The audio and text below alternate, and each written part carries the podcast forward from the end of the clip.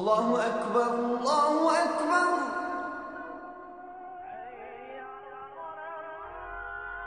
الله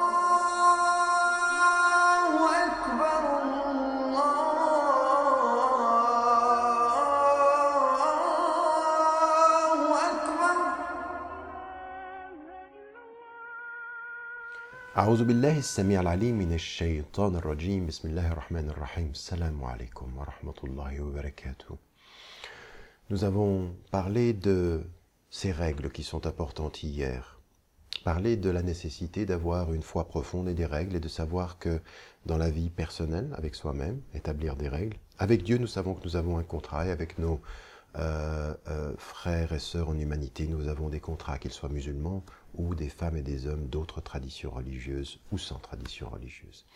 De la même façon, on voit dans la tradition des choses tout à fait intéressantes qui sont liées à, des règles, en même temps des prescriptions, puis en même temps quelque chose qui a à voir avec la relation qu'il y a entre une spiritualité profonde et la beauté. Abdullah ibn Zayd, euh, anhu, est un compagnon des Ansar qui vient un jour vers le prophète salam, et qui lui dit qu'il a eu un rêve. Et ce rêve, c'était l'appel à la prière. Il a eu en rêve comment, en fait, il fallait appeler les femmes et les hommes à la prière. Et c'est dans ce rêve-là qu'il va exprimer, le prophète salam va l'entendre, va écouter ce qu'il va dire, et il va entendre cet appel-là. Et il va en fait reconnaître dans le rêve de ce compagnon la euh, euh, vérité de ce rêve et la nature importante de ce message qui lui vient. C'est donc ainsi que reconnaîtra le prophète salam le rêve, le, rêve et la véracité du rêve et le fait qu'il fallait appeler les musulmanes et les musulmans à la prière de cette façon-là.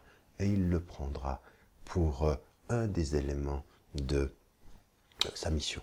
Alors bien sûr, l'appel à la prière est une sunna, euh, mais c'est une sunna mu'akkada importante, et donc ce qu'il faut de ce point de vue-là, c'est euh, reconnaître euh, l'importance de, cette, euh, de cet appel, et surtout, que dit-il cet appel? Qu'est-ce qui vient Comment euh, euh, euh, le méditer? D'abord la source, un rêve.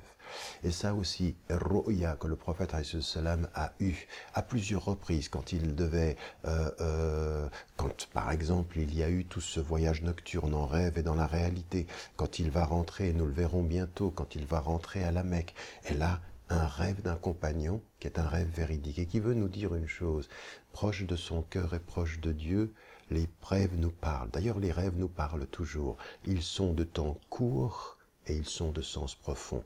Il faut être à l'écoute de ces rêves, non pas pour s'y perdre, mais pour euh, y voir un langage de l'être, une expression de soi et parfois des ce qu'on appelle l'ilham, c'est-à-dire des inspirations qui peuvent venir de Dieu, mais qui peuvent venir aussi euh, du diable, bien sûr. Mais il faut que de ce point de vue-là, nous considérions la vie intérieure. Deuxième des éléments qui est important dans le rêve, c'est que tout à coup, un être, un compagnon qui est avec le prophète salam peut avoir quelque chose qui vient effectivement de Dieu et qui a une reconnaissance. Et donc, ce n'est pas simplement le rêve du prophète salam, c'est le rêve des pieux, c'est le rêve des justes qui peut avoir un sens. Et là, il le, le reconnaît. Et la troisième des choses, c'est la beauté. Parce que Allahu Jamil yuhibbul Jamal, Dieu est beau et il aime la beauté. Et dans cet appel à la prière, il y avait l'essence du message que Dieu est un, qu'il faut appeler à la prière, que c'est là la voie du succès, que c'est là la voie de la réussite et qu'il faut y venir. Et en même temps, Dieu est un avec la psalmodie, avec la voix qui dit Dieu est un dans la beauté, venez vers la beauté dans la paix du cœur. C'est là qu'est votre succès. Il faudra toujours que nous gardions en, dans le cœur et dans l'esprit que l'islam, c'est la réconciliation de la reconnaissance du divin dans notre vie, de l'ordre des prescriptions dans notre quotidien et de la beauté dans notre imaginaire. Parce que le beau rappelle parce que le beau rappelle l'unique. Il y a de ce point de vue-là à se souvenir que dans la beauté, il y a des signes de la présence de Dieu. C'est un message spirituel, pas simplement esthétique. Et ce message, il nous élève et il nous rapproche, Inch'Allah. Que Dieu nous aide.